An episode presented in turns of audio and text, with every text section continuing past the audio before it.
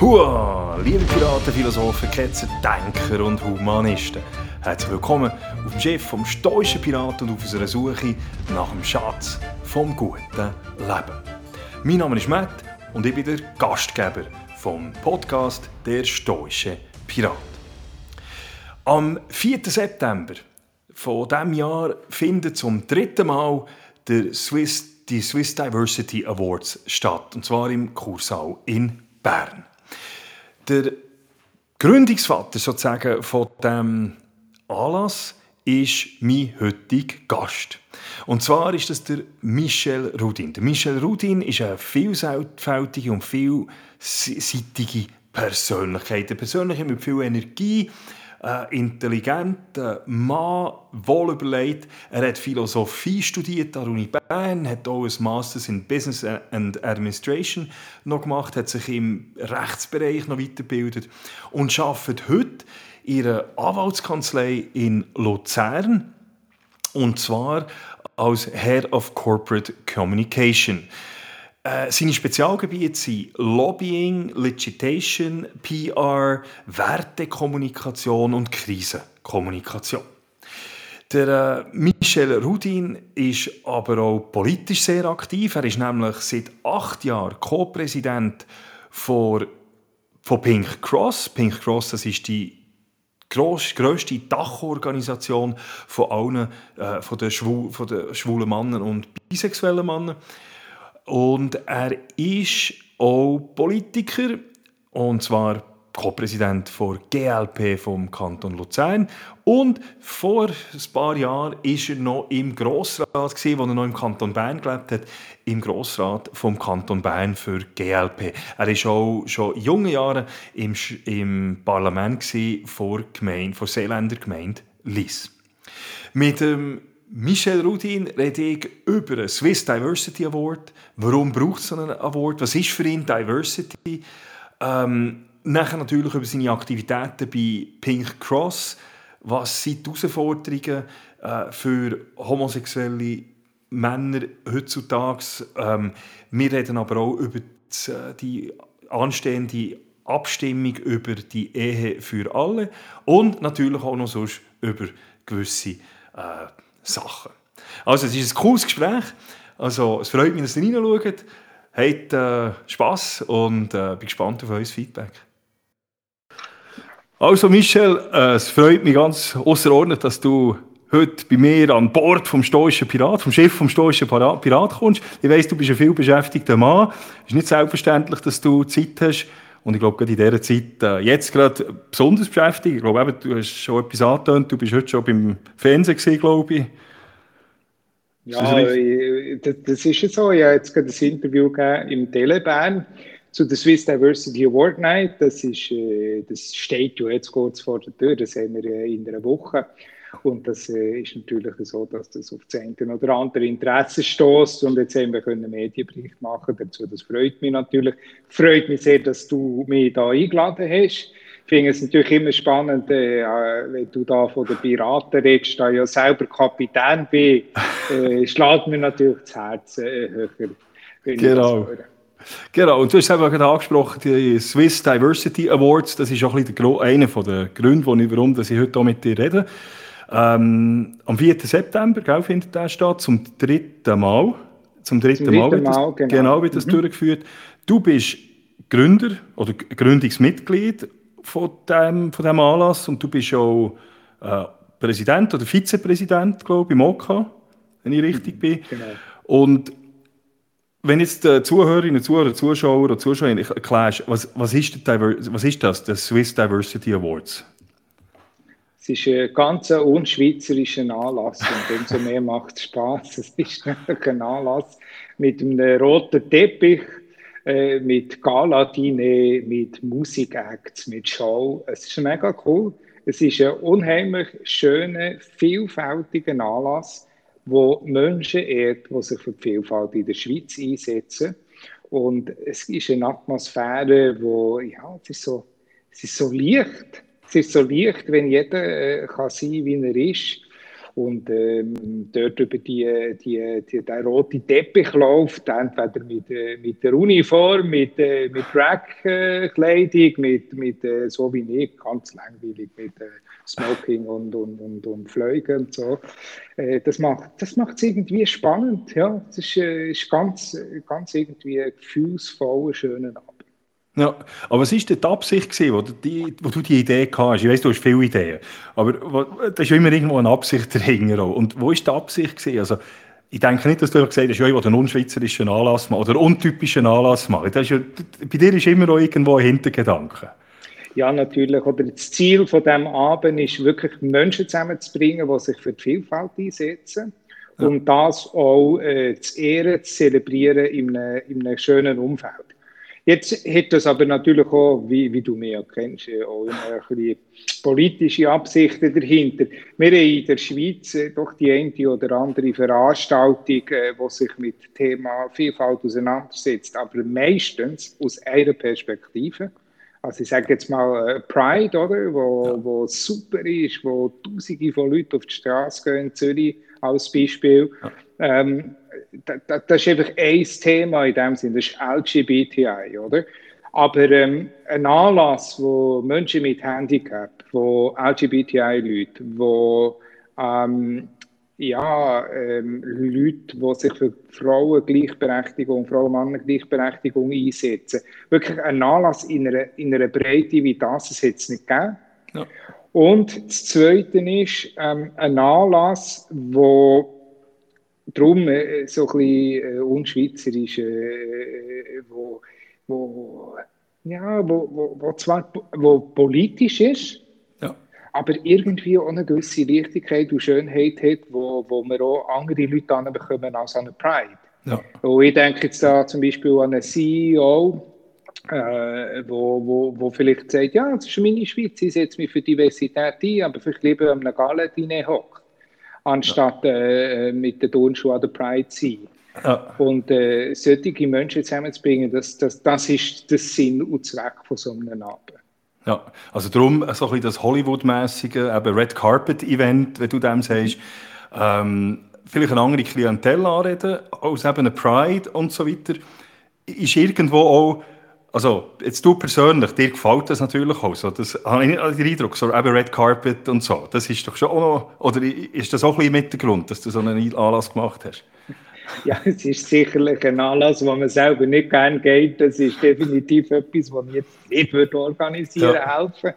Ja, mir gefällt Red Carpet, ich finde, das Leben ist sehr bunt, sowohl von den Leuten, wie auch das, was es uns bietet hier in der Schweiz.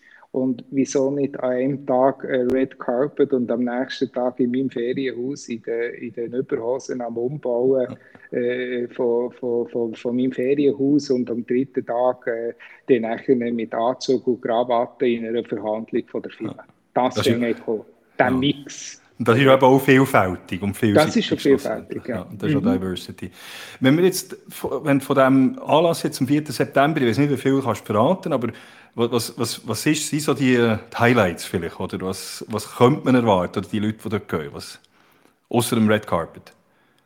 Wir haben sicherlich extrem spannende Nominierte, die abzeichnen, was wir für eine vielfältige Schweiz haben. Ja. Eines von den Highlights wird sein der Lifetime Award, den ich heute noch nicht sagen kann, aber das wird ein ganz schöner Moment hier, weil das ist immer sehr emotional.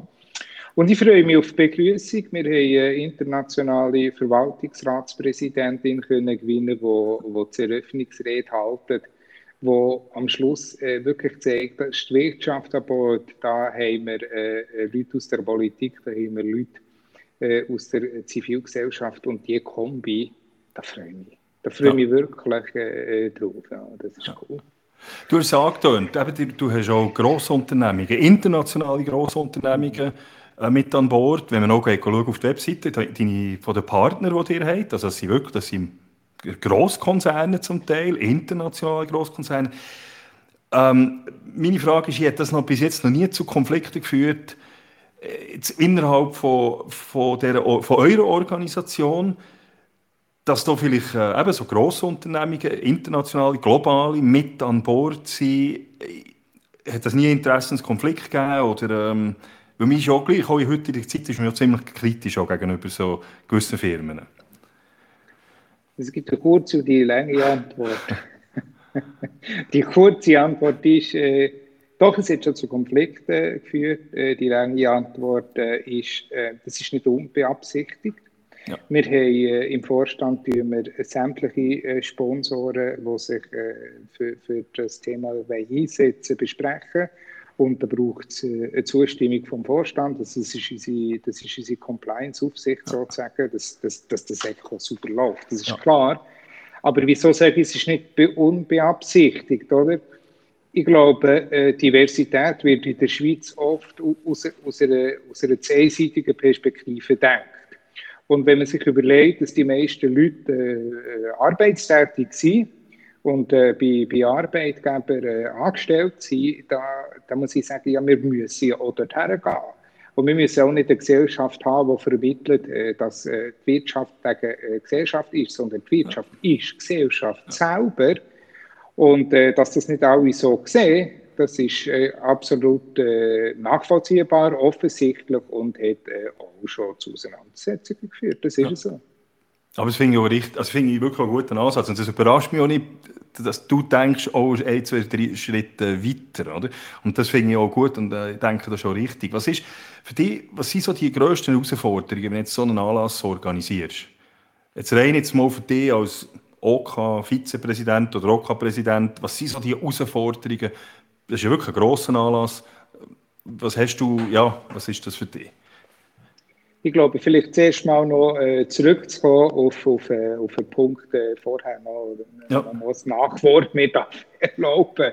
Ja, ich glaube, am Schluss ist es so, dass es darum geht, Brücken zu bauen. Manchmal habe ich im Fall das Gefühl, die Zivilgesellschaft redet irgendwie, sage jetzt mal, Chinesisch und die Wirtschaft redet Altgriechisch und es braucht dann so einen Übersetzungsdienst. Und das sehe ich auch, die Swiss Diversity ist wie ein Übersetzungsdienst zwischen verschiedenen Gruppen, Politik, Promis, NGOs, Wirtschaft. Und die reden alle ganz anders, die haben uns ganz anders verhalten. Und das ist ganz spannend. Man denkt so aus ihren eigenen Perspektiven heraus und eine Form, einen geschützten Rahmen schaffen, wo sich die alle begegnen können. Das ist auch das ist das Ziel. Und jetzt hast du vorhin gesagt, was ist die grösste Herausforderung? Ich glaube, die grösste Herausforderung ist... Es ist schlicht einfach mal so etwas überhaupt stimmen, finanziell und organisatorisch. Wir machen das alles in freiwilliger Arbeit und es ist ein gewaltiger Aufwand. Es ist wirklich ein gewaltiger Aufwand. Das ist mal das Erste. Und das Zweite ist, und ich glaube, das ist auch noch interessant, ist es so ein bisschen, wer nominiert man überhaupt, oder? Ganz ehrlich, es ist nicht so einfach. Es ist... Wir haben 8 verschiedene Preise und da zu nominieren und sozusagen eine repräsentative Schweiz zu geben von Leuten, die sich einsetzen, gar nicht so einfach. Das ist wirklich nicht so einfach. Ja. Wie sieht es aus mit der Herausforderung? Du hast gesagt, ihr seid eine Art Übersetzungsdienst, Brückenbau, einen geschützten Rahmen machen, damit alle rein können. Hat es ja schon Momente gegeben, wo vielleicht jemand gar nicht rein hat wollen? Also wo dir jemand gefragt hat und dann sagen die, oh nein, das wollen wir nicht. Also wir haben es auch schon gehabt. Ja, es ist so. Wir haben auch schon gehabt, wir haben zum Beispiel jemanden gehabt, wo wir nominiert haben für einen Preis, der gesagt hat, sie machen das aus einem Engagement raus, wo sie nicht einen Preis brauchen dafür. Okay. Und das respektieren wir natürlich. Ja. Ich finde, das ist schon absolut in Ordnung. Sie soll Sichtbarkeit schaffen für die, die das wollen. Es soll Ehre für die, die es verdient haben. Es soll sich auch motivieren für die, die auf einem Weg sind. Aber ja, ich meine, es ist ja nicht ein Anlass, wo wir die Leute herzwingen wollen, sondern es soll ein freudiger Anlass sein, wo man zusammen zelebriert. Ja. Du hast vorhin gesagt, du ganz am Anfang, es ist ja immer alles ein bisschen politisch, was du machst. Du bist ja selber Politiker. Du bist im Grossrat im Kanton Bern, du bist schon in jungen Jahren im Parlament vor Gemeinde Lies gehockt und du bist jetzt Präsident von GLP Luzern, wenn ich mich täusche. Mhm. Also du bist immer auch politisch irgendwo aktiv. Inwieweit ist die Swiss Diversity Award, wie inklusiv sind sie politisch? Also ist da alles dabei oder wie sieht das aus? Oder wie politisch würdest du das sehen? Oder würdest du jetzt sagen, ja, wir sind entweder im linken Spektrum oder im rechten Spektrum? Wie ist das Politik auch in diesem Diversity drin? Und die unterschiedlichen Meinungen? Also nominiert haben wir dieses Jahr Parlamentsmitglieder aus 4 verschiedenen Parteien. Ja. Das ist FDP, Grün, SP und Grünliberal. Ja. Somit eigentlich ein relativ breites Spektrum. Ja, zu sagen, ich glaube, die Schnittmenge ist dort, was um eine liberale Gesellschaft geht. Ja. Ich glaube, das ist die Schnittmenge. Ja. Und dass sich da vielleicht nicht alle daheim führen, das ist nachvollziehbar und das ist vielleicht. Aber es gibt nicht eine tagespolitische Ausprägung, das ist mir auch noch wichtig zu sagen.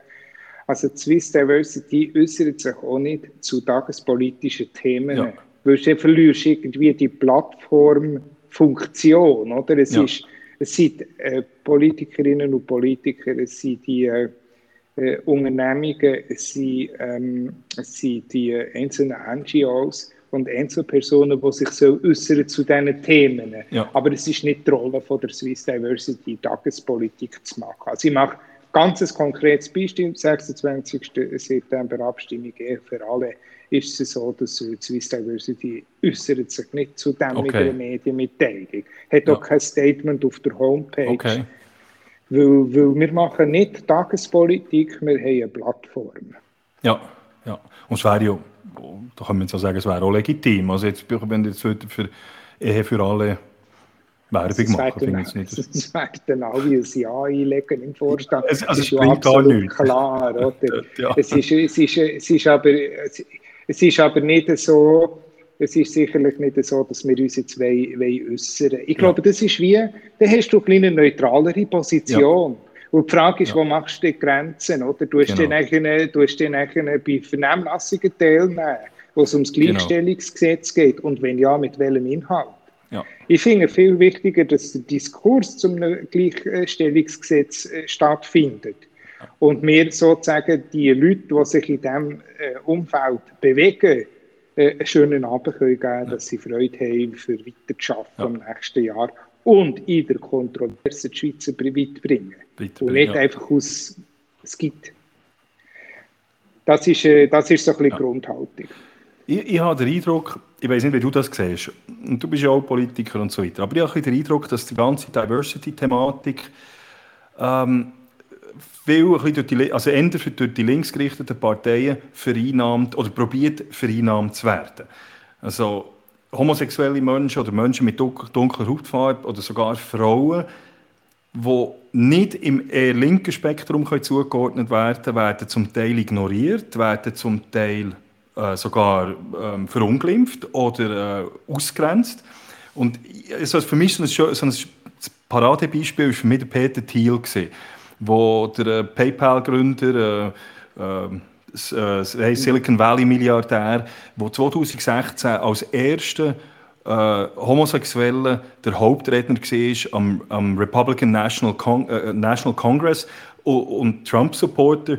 Und er hat nachher von Zehntausenden von Leuten, die er gesagt hat, I am proud to be gay, I'm a proud Republican and I'm a proud American. Und Zehntausende haben gejubelt, als er das gesagt hat, oder? Und im Nachhinein, einen Tag später oder 2 Tage später, hat eines der bedeutendsten LBTQ-Magazin, The Advocate, noch getitelt, der Peter Thiel ist nicht mehr gay. Er sagt zwar, er habe gay Sex, aber er ist nicht mehr gay, weil gay sein heisst auch gewisse politische Werte zu haben. und die da gar nicht repräsentieren. Und wie siehst du diese Problematik? Also wenn man ist nur noch gay, wenn man auch eine entsprechende politische Gesinnung hat und alle anderen dann nicht. Also die Unterscheidung. Wie siehst du das? Ich würde sogar noch anders antworten. Ich würde sagen, es ist nicht... ich würde sagen, die Liberal-Bürgerlichen haben die Deutungshoheit in diesem Themenfeld verloren und sie sind selbst schuld. Ja. Wenn du bist selber schuld. Das ist logischerweise ist die sexuelle Ausrichtung nicht gleichzusetzen mit einer politischen Einstellung. Das ist absolut logisch. Aber es ist auch, zumindest in der Schweiz so, dass die Debatte eher von links geprägt ist und auch eher links aus dem linksprogressiven Kreisen vorangetrieben worden ist. Und ich glaube, das Problem liegt schlicht und einfach darin, dass die Liberalen, Liberal-Bürgerlichen sich dieser Debatte entzogen haben. Ja. Und jetzt gibt es eine Art wie eine Deutungshoheit von links, linksprogressiv. Und dass die wird versucht zu verteidigen, ist auch nachvollziehbar. Und dann manchmal kommt es mir so vor, dass man sagt, ja, jetzt melden wir uns auch noch zu Wort von liberal-bürgerlich. Ja. Und dann kommt es so wie eine Strohfeuer und ohne Background und ohne Verankerung und ohne Diskurs aus dem Nichts raus. Und dass das angreifbar ist, ist absolut nachvollziehbar. Ja. Also ich würde eher sagen, und du hast ja meine politische Einstellung, ich würde mich auch eher als ein Liberaler, ich würde sagen, ja selber schuld. Ja. Aber nicht sagen, die anderen sind schuld, sondern selber schuld. Ja. Wenn man zu wenig gehört findet, macht man es selber schlecht. Und nicht die anderen, die einem moralisch geißeln. Ja, also da gebe ich dir recht. Aber jetzt, wenn wir jetzt für die Zukunft schaut, schadet es denn nicht den Bemühungen um mehr Inklusion und mehr Diversity und mehr Verständnis, wenn jetzt das plötzlich das nicht mehr als Gesamt gesehen wird, sondern einer politischen Gesinnung zugeordnet wird. Was meiner Meinung nach eben falsch ist. Es sollte eben nicht das sein, weil sonst plötzlich sagen die Leute, ich bin einfach dagegen, weil ich bin nicht links zum Beispiel. Und das wäre ja auch schade. Also weißt du, dass es zu stark jetzt so... Also weißt du, wir haben jetzt Biel beispielsweise, wo wir sind auf der Straße vor ein paar Jahren mit der SVP im Rahmen von Stadtratswahl und wir hatten einen schwarzen Kandidaten gehabt. Und nachher hat zum Beispiel jemand zu dem gegangen gesagt, ich könnte kotzen. Also, dass du bei dieser Partei bist, du willst dich nur anbiedern. Oder so im Stil, also du kannst gar nicht... Du bist nicht mehr nächte. Und schadet das nicht eigentlich in dieser... Wir wollen eigentlich mehr Toleranz, wir wollen mehr Verständnis und mehr Diversity. Das würde doch aber auch heissen, wir müssen uns auch im politischen Diskurs mehr Verständnis füreinander haben. Oder probieren zu verstehen.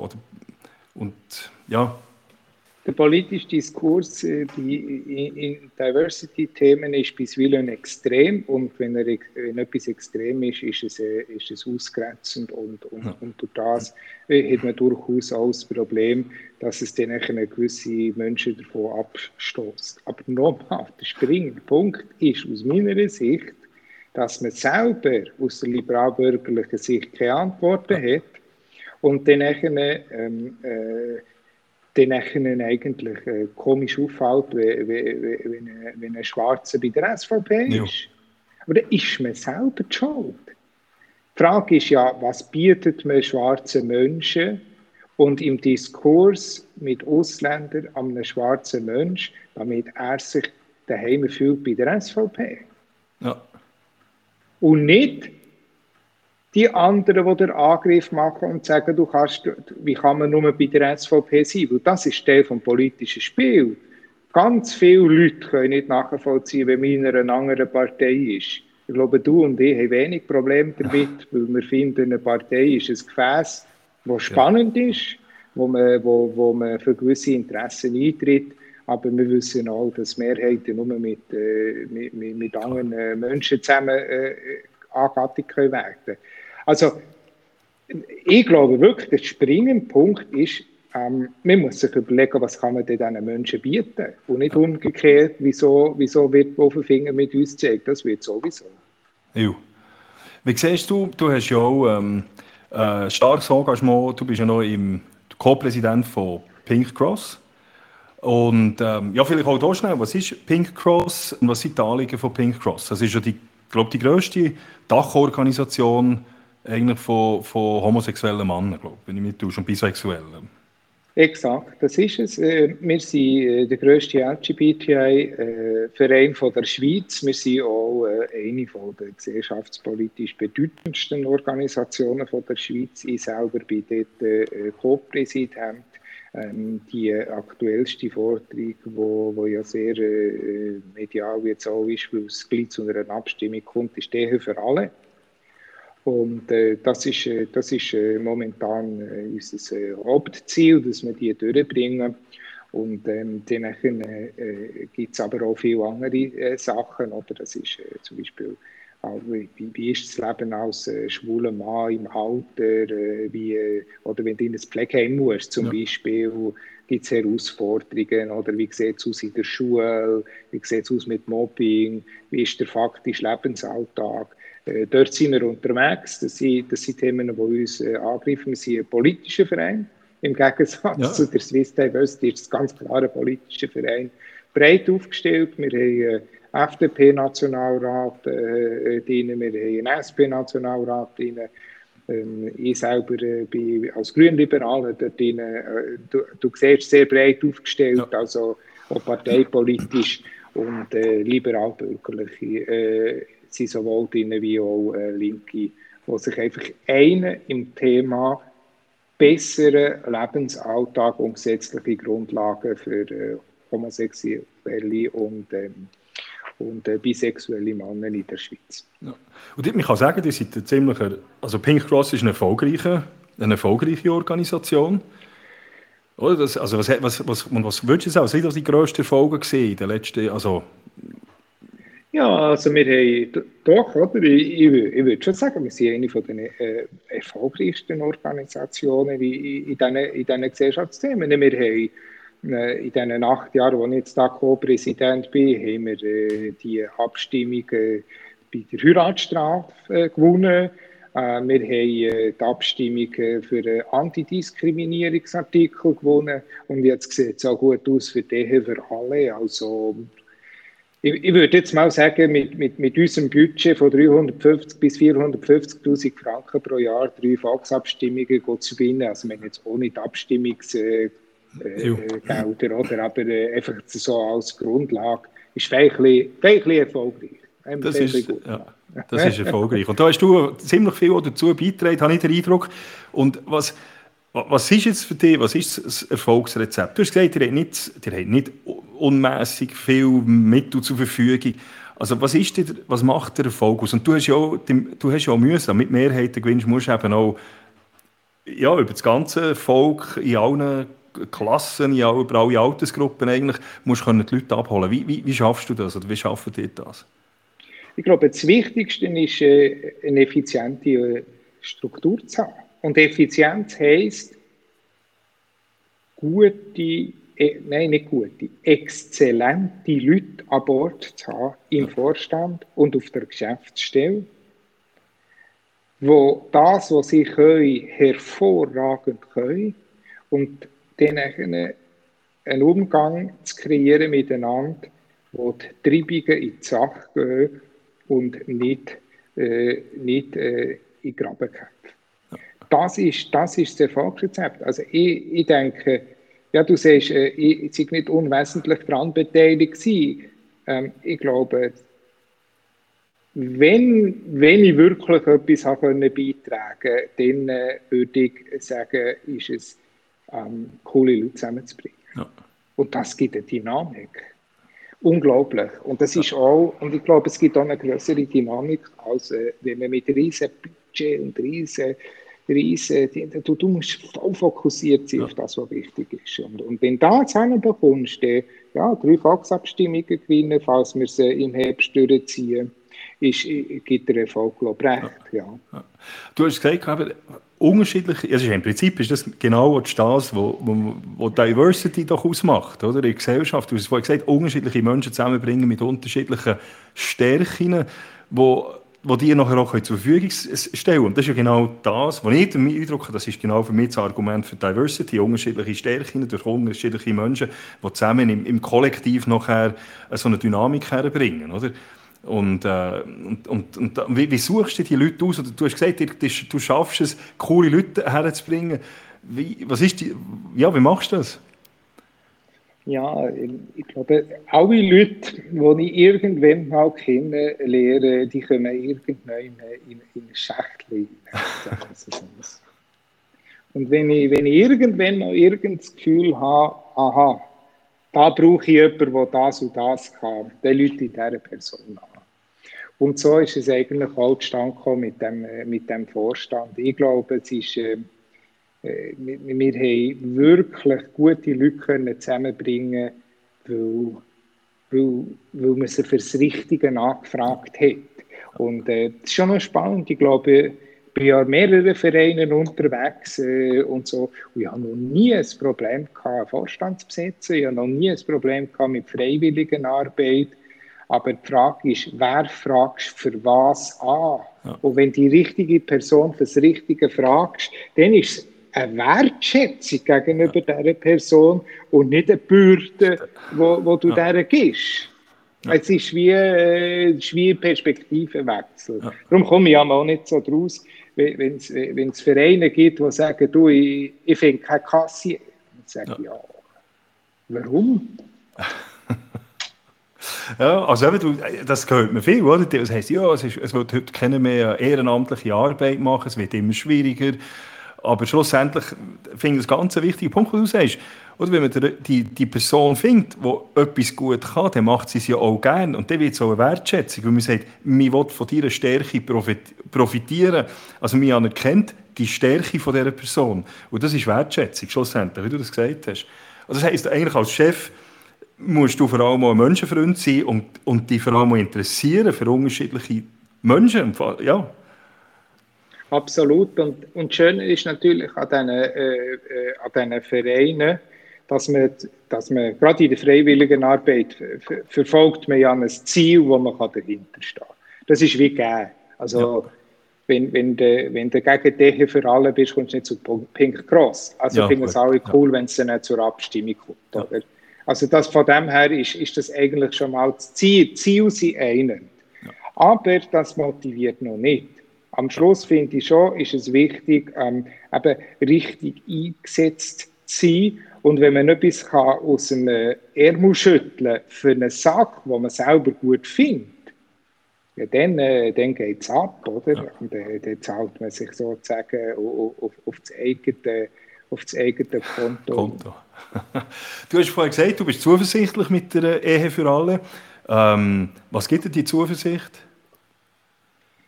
Ja, wir haben natürlich seit Jahren noch Umfragenergebnisse. Wir sehen, dass sich die Zustimmungsrate stetig aufgeht. Ja.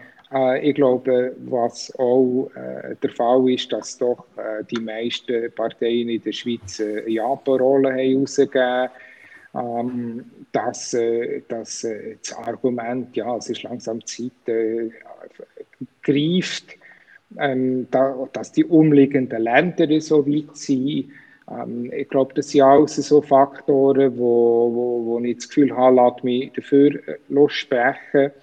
Und dann ist es auch so, dass wir eigentlich etwas ganz Simples, von mir aus gesehen, so ein zu tiefst liberales Anliegen, was um Himmels Gottes Willen soll der Staat bitte sehr zu tun haben mit wem, dass ich meine Liebe teilen will. Das ist irgendwie ein bisschen absurd. Also, ausser man nimmt natürlich Schutzfaktoren, oder? Also, ich meine, es ist klar, es geht mir jetzt nicht darum, irgendwie da Konstrukt zu machen, wo das nicht der Fall ist.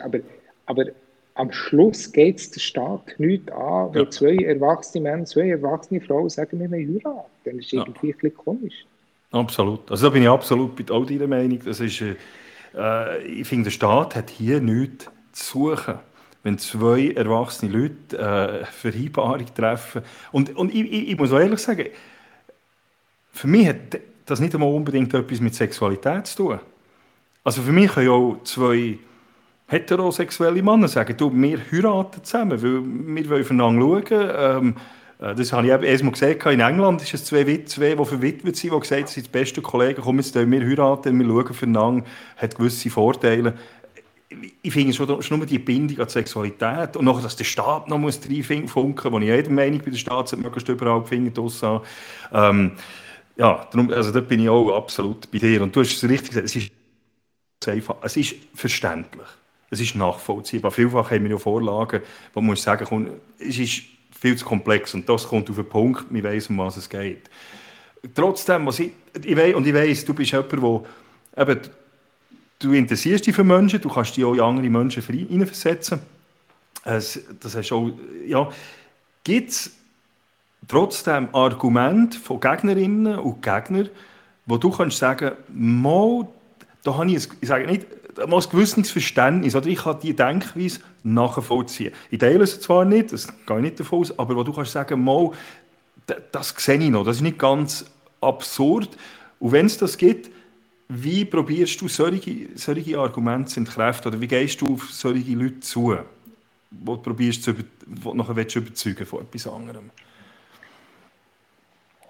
Es gibt, es gibt die, die sagen, wir wollen keine Ehe für alle, weil es keine Ehe braucht, die der Staat vorschreibt. Das ist ganz liberal, oder? Ja. Das sind so Libertäre. Dort, denke ich, ist das Argument für mich nachvollziehbar. Man kann, dort antworte ich nicht darauf. Es geht darum, um eine Gleichberechtigung. Wenn man die Ehe als Staat will, dann muss man alle gleich behandeln und nicht die Unterscheidung machen zwischen heterosexuell und homosexuell. Das ist intellektuell, grob nachvollziehbar. Und das Zweite ist, wenn es aus religiösen Gründen ist. Dort kann man einen anderen Wertehaushalt haben. Ich verstand auch das, wenn man einen anderen Wertehaushalt hat. Ich selber habe nicht das Problem damit, wenn man andere Wertehaushalt hat. Aber wie ich auch schon gesehen habe, die Luft wird einfach immer wie dünner, weil Werte entwickeln sich über die Zeit, auch hinweg, zum Glück. Und die Rechtfertigung, Homosexualität nicht gleichzustellen mit heterosexueller Liebe, da wird einfach die Luft immer wieder dünner. Ja. Die Mehrheiten haben gekippt in der Gesellschaft und man kann sich sozusagen es nicht mehr einfach machen und sagen, ich verstecke mich hinter einem Kollektiv. Ja. Ja. Und ich denke, also jetzt die Religion, die du ansprichst, hat ja in diesem Zusammenhang ja gar keine Bedeutung. Weil hier geht es ja nicht um Religion, es geht ja um einen Staat, der sagt. Also wenn ich muss ehrlich sagen, wenn ich jetzt zum Beispiel irgendeine Kirche sagt, wir trauen nur Männer oder wir trauen nur Männer mit Frauen oder nur Frauen, ist das eine ganz andere Ausgangslage. Das ist meiner Meinung nach frei. Ich bin ja nicht gezwungen, irgendwo in einer religiösen Gemeinschaft zu sein, kann man die selber auswählen. Also gehe ich dorthin, wo, wenn ich überhaupt will, gehe ich dorthin, wo es mir passt. Also ich würde es jetzt nicht richtig finden, wenn man sagt, die katholische Kirche oder ich weiss nicht was, wird jetzt gezwungen, das so zu machen. Für mich steht die Religion einfach auch nicht für das, was ich würde, stehen. Aber der Staat, man kann ja nicht sagen, die Religion rechtfertigt ein Nein gegen die Ehe für alle, nur weil es ist ja der Staat. Der Staat ist nicht Religion. Also hoffentlich nicht. Ja, natürlich, aus einer laizistischen Perspektive hast du vollkommen recht. Das ist ja so. Und der Staat ist nicht religiös. Ja. Es wird auch in der Zukunft so sein, dass Religionsfreiheit ist garantiert in der Schweiz, in der Verfassung. Also können religiöse Gemeinschaften auch Trauungen vornehmen oder nicht, so wie du es skizziert hast. Das wird behalten bleiben. Und nichtsdestotrotz, die Trennung von den Werten ist halt nun mal so. Es gibt immer Referenzpunkte. Und ich kann nachvollziehen, wenn Leute religiöse Referenzpunkte haben und dass sie die dann in einen Staat hineintreiben wollen, der eigentlich nicht die Religion die Leitschnur ist. Ja. Aber es ist auch ein bisschen einfach gemacht, wenn man einfach sagt, ja, unser Staat hat nichts mit Religion zu tun. Ich meine, wenn man die Verfassung auftut, das erste, was man sagt, im Namen Gottes, des Allmächtigen, das kommt ja auch nicht von nichts. Ja. Und es tut von mir aus gesehen, ist es ein gutes Konstrukt. Rein intellektuell ja. ist es ein sehr gutes Konstrukt, wenn man die Sachen trennt. Da bin ich auch absolut dafür, probiere mich auch daran zu halten, probiere auch in diesen Denkmuster unterwegs ja. zu sein, das hilft. Aber es entspricht nicht dem Menschen. Ja. Der Mensch hat nun mal einfach Normen und Werte und die sind halt nun mal so. Ja. Und ja. Genau. Und darum bin ich, jetzt eben, du hast es angesprochen vorher, das Argument wäre, wenn man die staatliche Ehe ganz in Frage stellen. Und wenn ich jetzt dir den Vorwurf mache, sage ja, mit der Ehe für alle, wenn das angenommen wird, zementieren wir eigentlich eine Institution, nämlich das Standesamt, die staatliche Ehe, die eigentlich überholt sollte sein. Also eigentlich stärken wir etwas, wo man eigentlich sagen könnte, das braucht es gar nicht. Für mich, wenn ich ein Haus kaufe, muss ich auch nicht auf eine auf ein Immobilienamt vom Staat, um das zu kaufen. Ich gehe jetzt um einen Notar und ich könnte doch auch die Ehe zum Notar zum Beispiel schließen, einen Vertrag machen. Das sind erwachsene Leute. Ich brauche doch keinen Staat, der mir die Bewilligung gibt und sagt, doch, du darfst jetzt. Ich weiss auch nicht, also wie siehst du das? Tun wir jetzt etwas Altbaches noch stärker mit der Ehe für alle? Ich glaube schon, dass die Ehe etwas Traditionelles ist, was sie Jahrtausende gibt. Und was soll ich sagen, im Fokus steht jetzt sicherlich, dass wir eine Gleichberechtigung anbekommen. Und für mich ist vor allem das von zentraler Bedeutung. Und ja, ich würde jetzt mal sagen, du hast es mit dem Notar gebracht, das ist aber auch eine besondere Rechtsform und in der Schweiz ist es natürlich auch so, dass man Recht ableiten kann, wenn man heiratet. Ich denke da an Rente und dergleichen mehr. Von dem her, ja, es ist sicherlich eine geschützte Form. Und ich glaube auch, und jetzt kommen wir wieder auf die Realität von der Gesellschaft, ich glaube, ein ganz grosser Teil von der Gesellschaft will unbedingt, dass man das so regelt. Und wegen dem ist es so richtig. Und ich muss ehrlich gesagt sagen, ich freue mich auch mal, falls es bei mir würde klappen. Ich lasse die Idee ein. Das wäre cool. Ich hoffe, es klappt. Aber du hast gesehen, in meiner doch ein bisschen langen Antwort, ich finde, das sind ganz wichtige Themen, die man einfach nicht mit Ja oder Nein kann beantworten kann. Am Schluss gibt es strategische Entscheidungen, die man muss fällen. Ja, wir machen es so. Und an der Urne gibt es ein Ja oder ein Nein. Aber gesellschaftliche Normen, Verfassungsthemen, dass Leute, die das mit in zwei Sekunden kann beantworten kann, entweder sind sie brillant oder sie sind dumm. Genau. Ein Argument, das man mir immer wieder sagt, oder das immer wieder vorgebracht wird, wegen der Ehe für alle, ist, oder was die Leute sagen, ist, ja, für die Ehe bin ich noch, aber das ist der erste Schritt zur Adoption.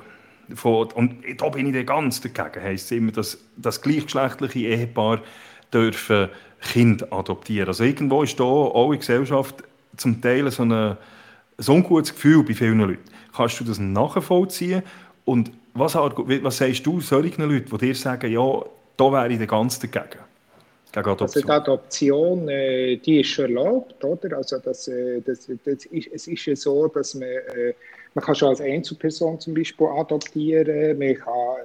Es ist auch so, dass es Adoption gibt von gleichgeschlechtlichen Paaren. Also das ist ein faktischer Lebensalltag, der sich schon ergibt. Ich glaube, das, was du mehr ansprichst, noch, ist eine Angst vor der Leihmutterschaft. Mhm.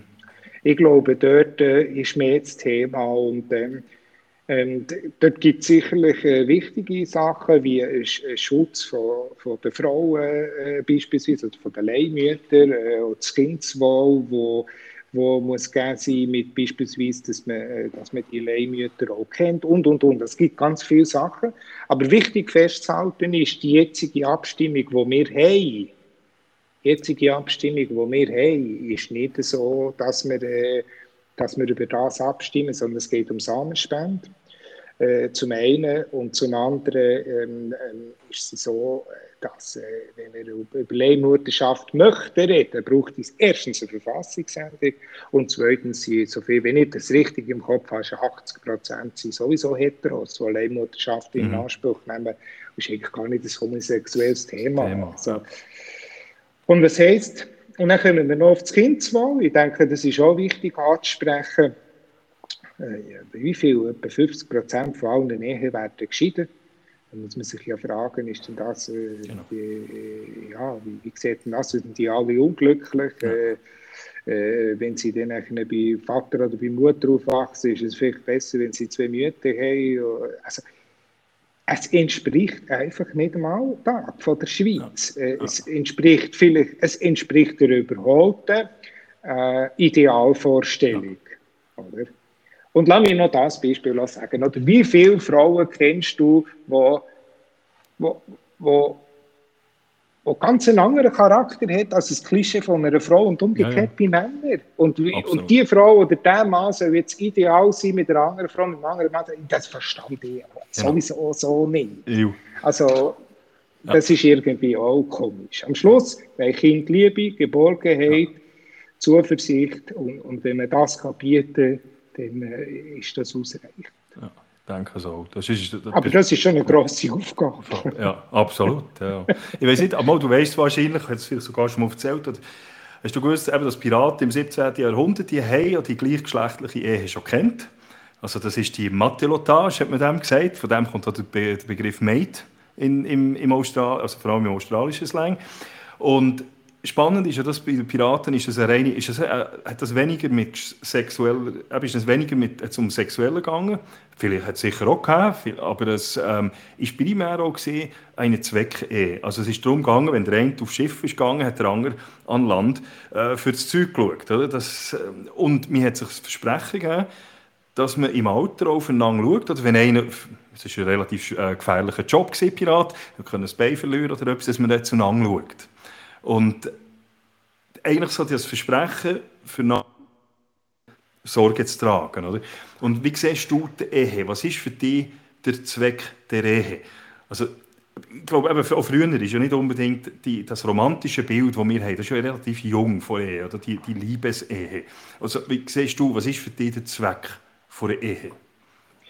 Ich glaube, der Zweck von der Wirtschaftsgemeinschaft, wo sie früher hatten, so wie du das geschildert hast oder wie es vor dem 19. Jahrhundert der Fall war, dass man sozusagen eine Wirtschaftsgemeinschaft gebildet hat, der ist natürlich immer mehr in den Hintergrund gerückt, gerade in einer Schweiz mit einem Sozialstaat, der es möglich macht, eine Scheidung zu geben, was möglich macht, Kinder allein aufzuziehen, mit allen Hindernissen. Also ich möchte das nicht da sagen, dass das einfach ist, aber der Staat ermöglicht das. Und darum, und das ist ja auch spannend, das ist sicherlich einer der grossen Faktoren, wieso, dass mehr Ehen geschieden werden, weil man es sich leisten kann. Weil man 2 Haushalte leisten kann, weil man es sich leisten kann, wirtschaftlich unabhängig zu sein. Und es ist richtig und es ist gut.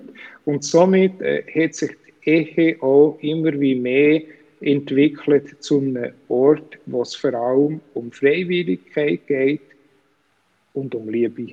Und so sehe ich und beurteile die Ehe auch heute. Es ist weniger eine Wirtschaftsgemeinschaft als vielmehr wirklich ein Ort, wo man sich in Liebe begegnet. Und ich bin natürlich auch hoffnungsloser Romantiker, ich gebe das zu. Für mich würde ich das Versprechen, bis der Tod euch scheidet, würde ich dann auch so meinen, in dem Augenblick, wo ich das jemals würde abgeben. Ja. Ja, schön. Wenn wir jetzt sagen, das kommt jetzt durch, ich habe das Gefühl, dass das angenommen wird, die Ehe für alle. Was sind so die nächsten gesellschaftliche Veränderungen, wo du findest, das muss man jetzt noch anpacken, wo die nächsten Herausforderungen, oder wo siehst du Handlungsbedarf für homosexuelle Menschen in unserer Gesellschaft? Also die nächsten Schritte. Oder gibt es überhaupt noch Handlungsbedarf?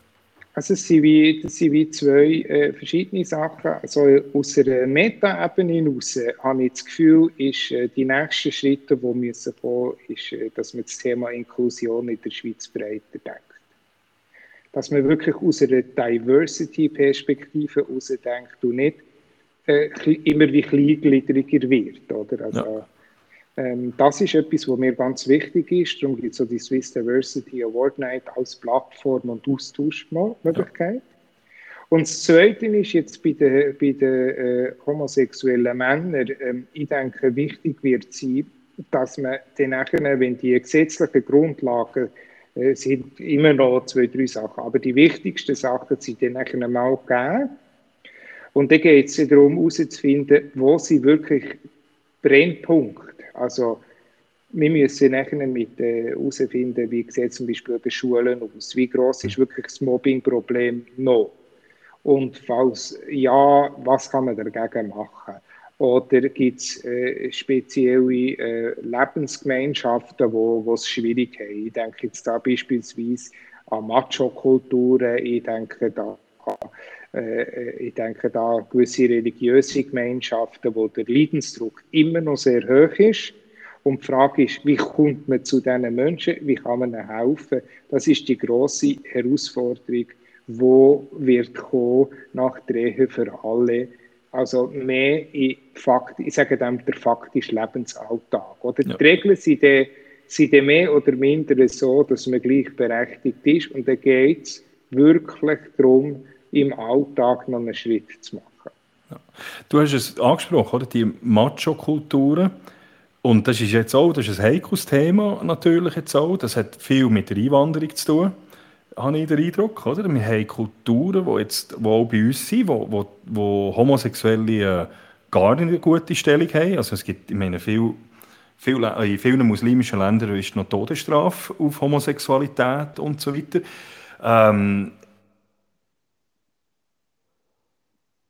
Wie kommt dort her, oder wie stellst du dir das vor? Das ist auch politisch heikel, oder? Gewisse, sage jetzt, die Linken haben ein bisschen Mühe, das Thema anzureden.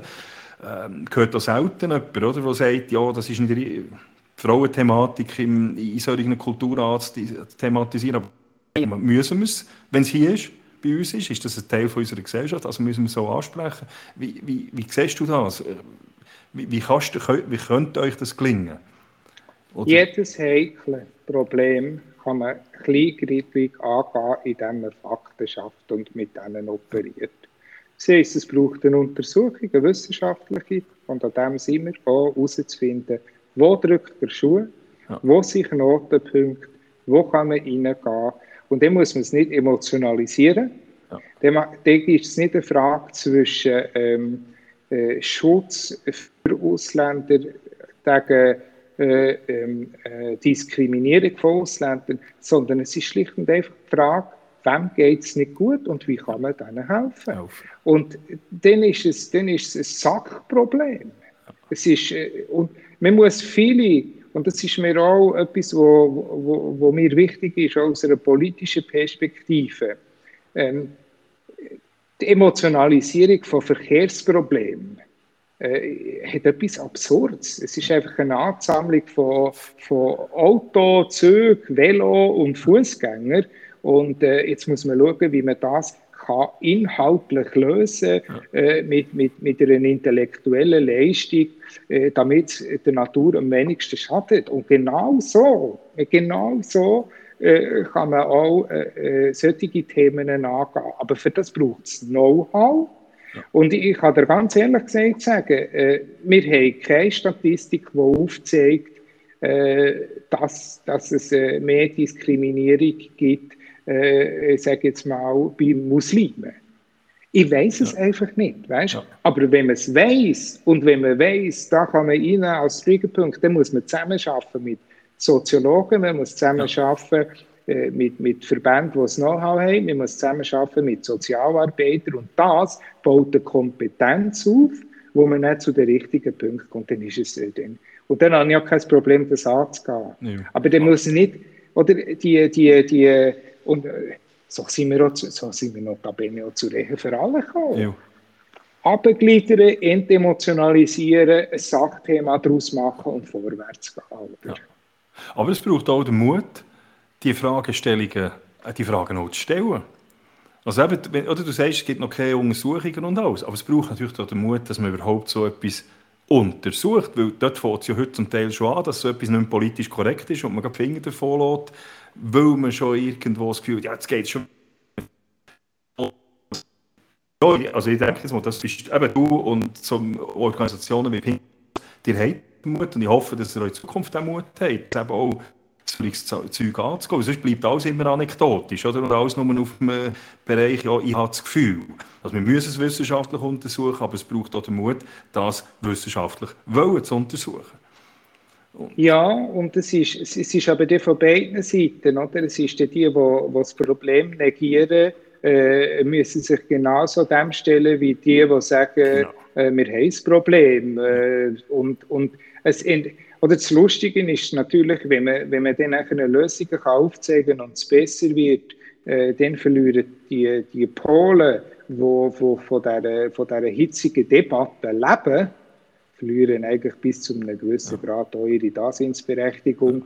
Und da habe ich manchmal das Gefühl, dass das auch ein Motiv ist, gewisse dringende Probleme nicht anzugehen und zu versachlichen, weil man es gar nicht will, weil sonst verliert man einen Teil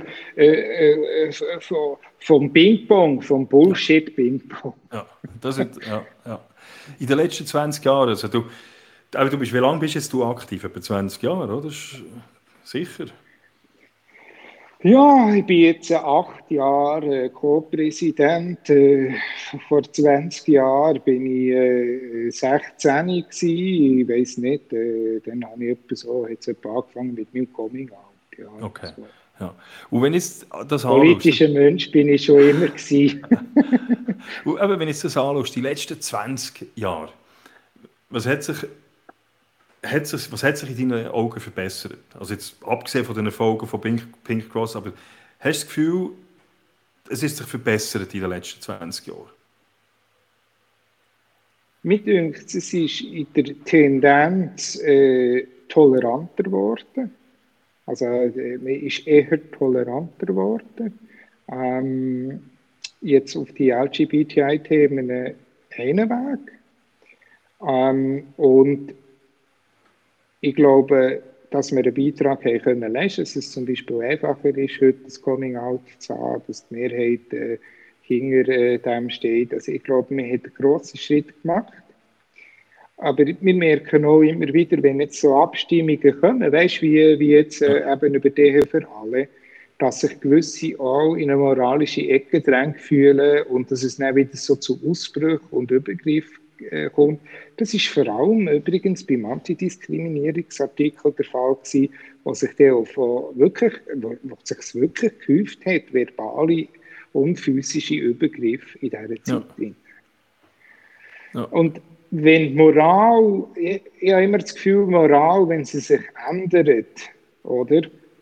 Also die moralische Vorstellung, Moral ändert sich ja nicht, Entschuldigung, aber die Vorstellung, was moralisch richtig oder falsch ist, ändert sich bei gewissen Leuten. Es tut wie physisch weh.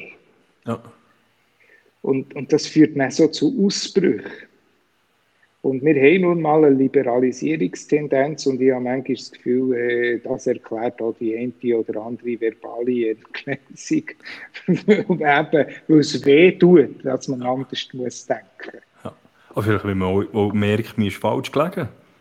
Und man muss sich selber eingestehen, jetzt bin ich falsch gelegen. Aber das macht ja schon sehr die Grösse aus vom Menschen, dass er auch mal sagen kann, jetzt bin ich falsch gelegen, jetzt korrigiere ich meine Meinung. Und ich habe das Gefühl, wir wissen ja nie, was richtig ist und kann. Also wir müssen immer davon ausgehen, wir wissen nicht, was richtig ist. Wir nehmen es mal an. Ich behaupte, fast jeder Mensch, habe ich das Gefühl, will eigentlich nach bestem Wissen und Gewissen handeln. Also ich gehe immer von dem aus, dass jeder Mensch eigentlich es gut meint. Und vielleicht einfach manchmal die Rückschlüsse, die er zieht, oder der Weg, den er nehmen will, vielleicht nicht ganz den Ideen entspricht, die ich habe. Aber ich denke, ich darf nie für mich einen Anspruch nehmen, dass ich selber weiss, was wirklich richtig und was falsch ist. Aber ich hoffe, so gut wie möglich zu handeln. Und dort muss man natürlich auch möglichst Grösse haben, manchmal vielleicht auch wieder sich selber zu verändern. Und das tut zum Teil vielleicht auch ein bisschen weh, wenn man sich jahrelang eine Meinung hat und dann muss man sagen, jetzt, ich bin falsch gelegen. Oder wenn natürlich Leute, die sich irgendwo auf dem Internet noch äußern und teilen und Geschichten, dann merken sie plötzlich, Scheiße, es ist nicht gestimmt, was ich gesagt habe. Und dann musst du das eingestehen. Das kann ich mir schon vorstellen, oder? Dass der noch Leute Mühe gemacht. Weißt du, wer Besonderungsmühe hat? Politiker. Ja. Und zwar aus einem einfachen Grund. Die haben für alle erklärt, das ist gut. Die jetzt im Parlament hocken, die sind vielleicht vor 20 Jahren oder sie sind mit 25, sie sind vielleicht ins Kantonsparlament gekommen, sie sind 55. Vor 20 Jahren haben sie auch schon eine Meinung gehabt zu Ehe für alle. Ja. Dann ist die Mehrheit nicht für eine Ehe für alle gewesen. Heute ist sie. Und als Privatperson, wer weiß schon, was du vor 20 Jahren zu Ehe für alle, außer du bist voll extrem dagegen gewesen, dann wissen es alle. Ja, aber sonst kannst du nicht heute so tun, wie du, ich kann man da überhaupt dagegen sein, oder? Ja, genau. Nach dem Prinzip. Aber als Politikerin oder als Politiker geht das nicht. Weil du hast dich dann schon geäussert und du willst ja nicht das Fähnchen im Wind sein. Genau. Was übrigens noch interessant ist, das Kolportieren vom Fähnchen im Wind hat seine Vor- und Nachteile, oder? Manchmal habe ich das Gefühl, das Fähnchen im Wind, wenn der Wind in die richtige Blase darf man durchaus so ändern. Ja, aber absolut. Ich glaube, wir haben in der Politik und in der Moral beiden Orten, und da küssen sie sich, das Bedürfnis, dass sie beständig sind. Aber auch das entspricht nicht der menschlichen Natur. Das denke ich auch. Wenn wir jetzt auf deine Biografie noch zurückkommen oder auf deine Geschichte, was sind deine schlimmsten Erlebnisse gewesen? Du hast vorhin gesagt, eben die Angriffe beim Antidiskriminierungsgesetz und so weiter. Aber jetzt, du persönlich als schwuler Mann, wie hast du das erlebt und was waren die schlimmsten Erlebnisse gewesen? Ich glaube, das schlimmste Erlebnis war mein Coming-out. Okay. Ich glaube, das war das Schlimmste, weil sich etwas müssen eingestehen und anderen erzählen, wo man das Gefühl hat, es sei nicht richtig. Das ist ein starker Tubak. Und das mit 16, 18, so in diesem Zeitalter, wo man ja schon ein bisschen durch den Wind ist, das zu machen, das ist eine kleine Aufgabe. Ja. Hat natürlich nachher auch geholfen, als Mensch vielleicht ein bisschen offener zu sein gegenüber anderen Menschen, weil man weiss, dass jeder etwas mit sich herumträgt, wo er vielleicht mit sich selber nicht immer zufrieden ist oder einverstanden ist oder an einer gesellschaftlichen Druck gespürt. Ja. So. Und dann, das ist so, ich glaube, das ist das Stärkste gewesen. Und dann habe ich auch dreimal einen verbalen Übergriff gehabt. Zweimal im öffentlichen Raum und einmal in einem Restaurant. Ja. Ja. Lustigerweise jeweils mit jemandem, der feminin ausgesehen hat. Also, offensichtlich ist der Provokationsfaktor grösser, wenn man mit einem femininen Mann unterwegs ist. Also wenn du und ich könnten ja alles Paar sein, und da würde aber niemand etwas sagen. Weißt du, wie ich meine? Das ist irgendwie, weil es nicht in weil das Klischee nicht, ist das, wo glaube ich, das Klischee führt zu einer deutlich Schablonen drüber und nachher gibt es Leute, die es einfach nicht ertragen, dass andere Menschen anders sind und dann fangen wir an zu diskriminieren. Ja. Ja. Du sprichst auch das Klischee-Denken, Vorurteile, oder? Wir Menschen, wir haben ja alle gewisse Bias und Vorurteile. Wir können ja nicht leben ohne, wahrscheinlich. Es wäre sehr ein kompliziertes Leben, wenn wir alles immer jedes Mal analysieren müssten. hat auch evolutionspsychologisch irgendwo natürlich einen Hintergrund. Hast du selber auch schon erlebt, dass du selber Vorurteile hast oder Stereotyp oder Bias, wo du nachher hast müssen sagen, shit, da bin ich jetzt völlig falsch gelegen, ich muss mich auch korrigieren. Also dass du jemanden sogar vielleicht diskriminiert hast im Sinne von Vorurteilen. Selbstverständlich. Also das, ich glaube, es liegt wirklich in der menschlichen Natur. Es liegt da, am meisten fällt mir das auf, dass man ein Urteil fragt hat über jemanden, ohne dass man sich Beweggründe erfragt.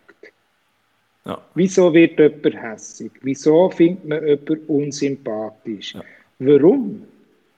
Ja. Was ist der Grund von einer Person, auf etwas so und so zu reagieren oder so und so einen Wertehaushalt zu haben? Ja.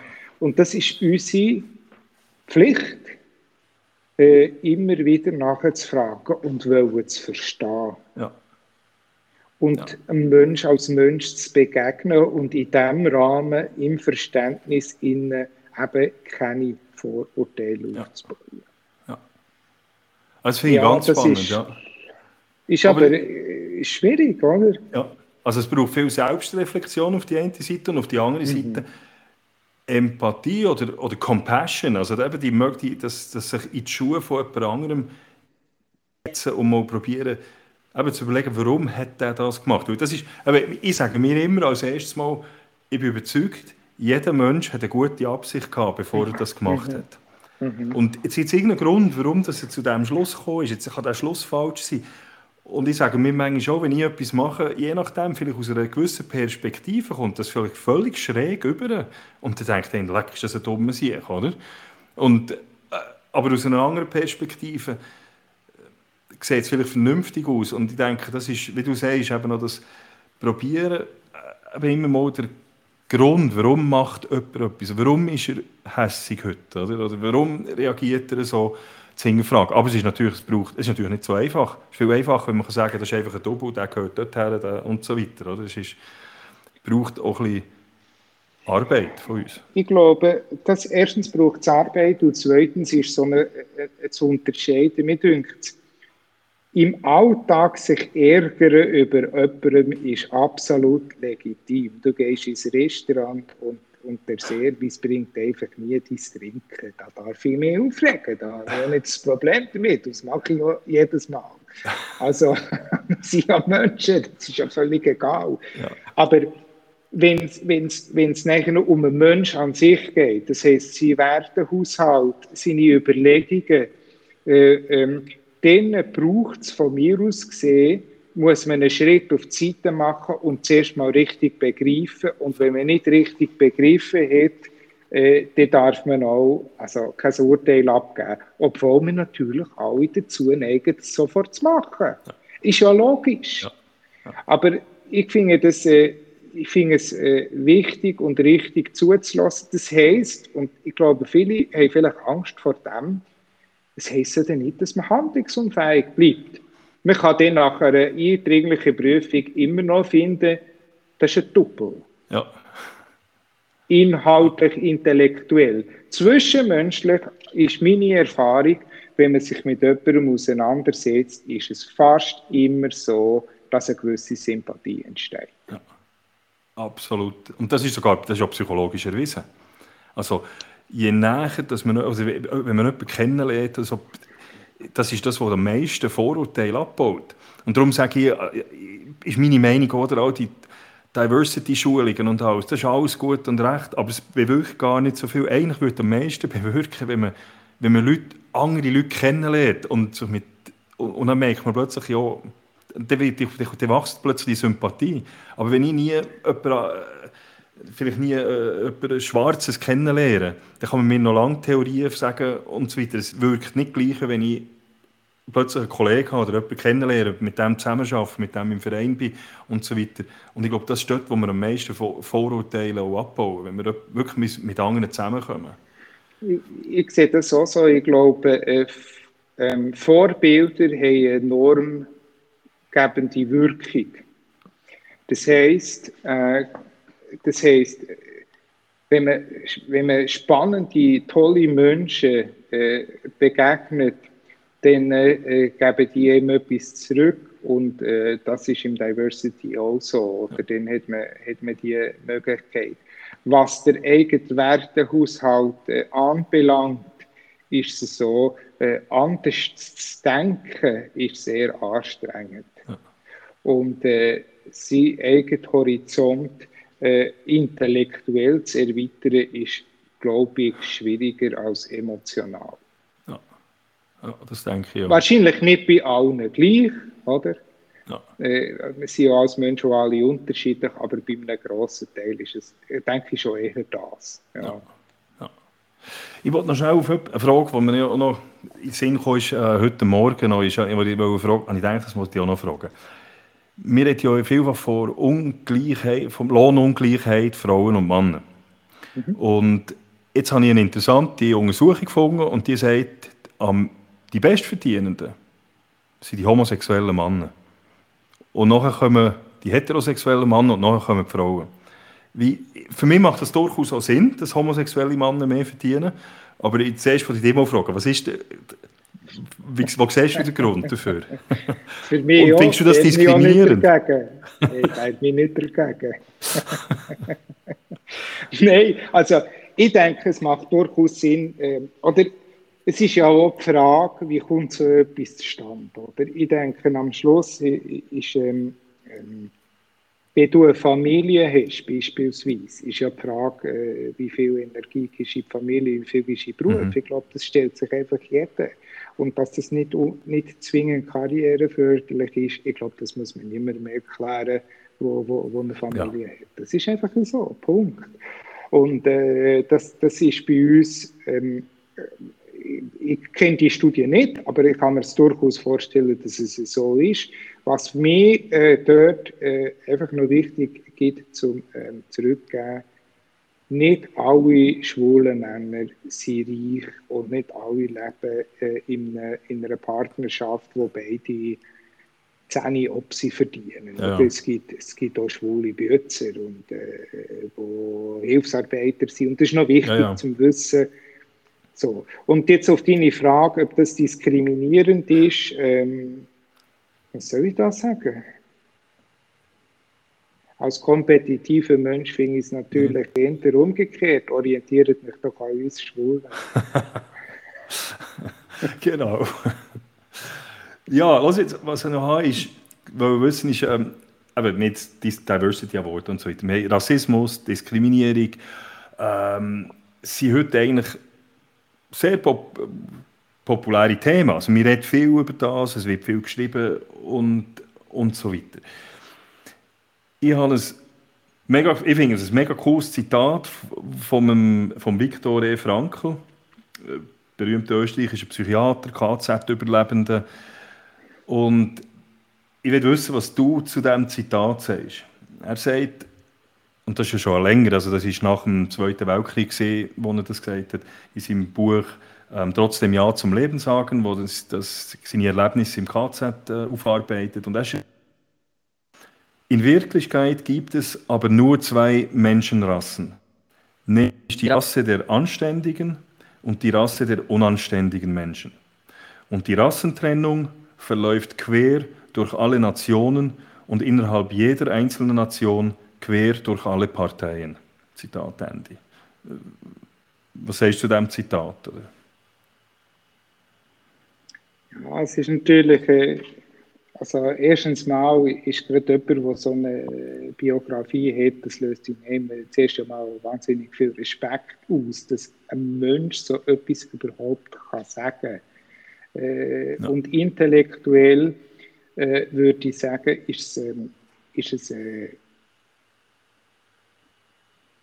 ja, die Frage ist natürlich, was Anstand ist.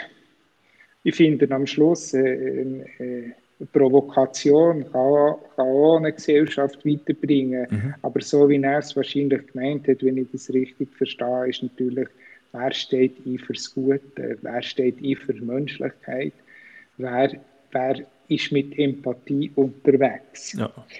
Und es geht vielleicht so ein bisschen in die Richtung hinein, Das war übrigens also nicht ganz eine einfache Aufgabe, von einfach so ein Zitat einzuordnen.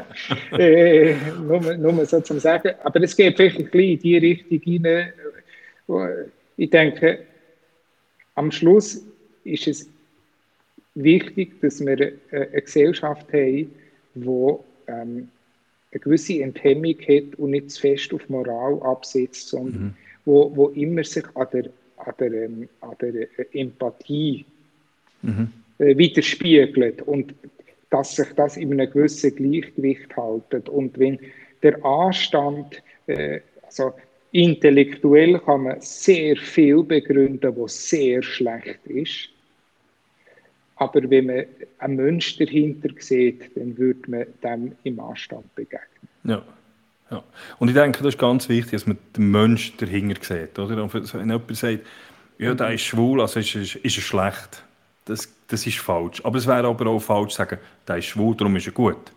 Also, oder das ist so, dass man muss den Menschen sehen. Ich finde, dass, wenn wir das fertig bringen, dass wir, dann können wir auch Brücken bauen zwischen unterschiedlichen Meinungen, unterschiedlichen Menschen, unterschiedlichen Lebensstilen, unterschiedlichen Bildungshintergründen. Oder? Heute habe ich manchmal schon den Eindruck, dass man das Gefühl hat, ja, man muss Akademiker sein, dass man ein guter Mensch ist, dass man begreift, wie die Welt funktioniert und so eine gewisse Arroganz gegenüber denen, die vielleicht nicht Akademiker sind. Und ich verstehe es ein bisschen so, dass es gibt gute Menschen eigentlich überall.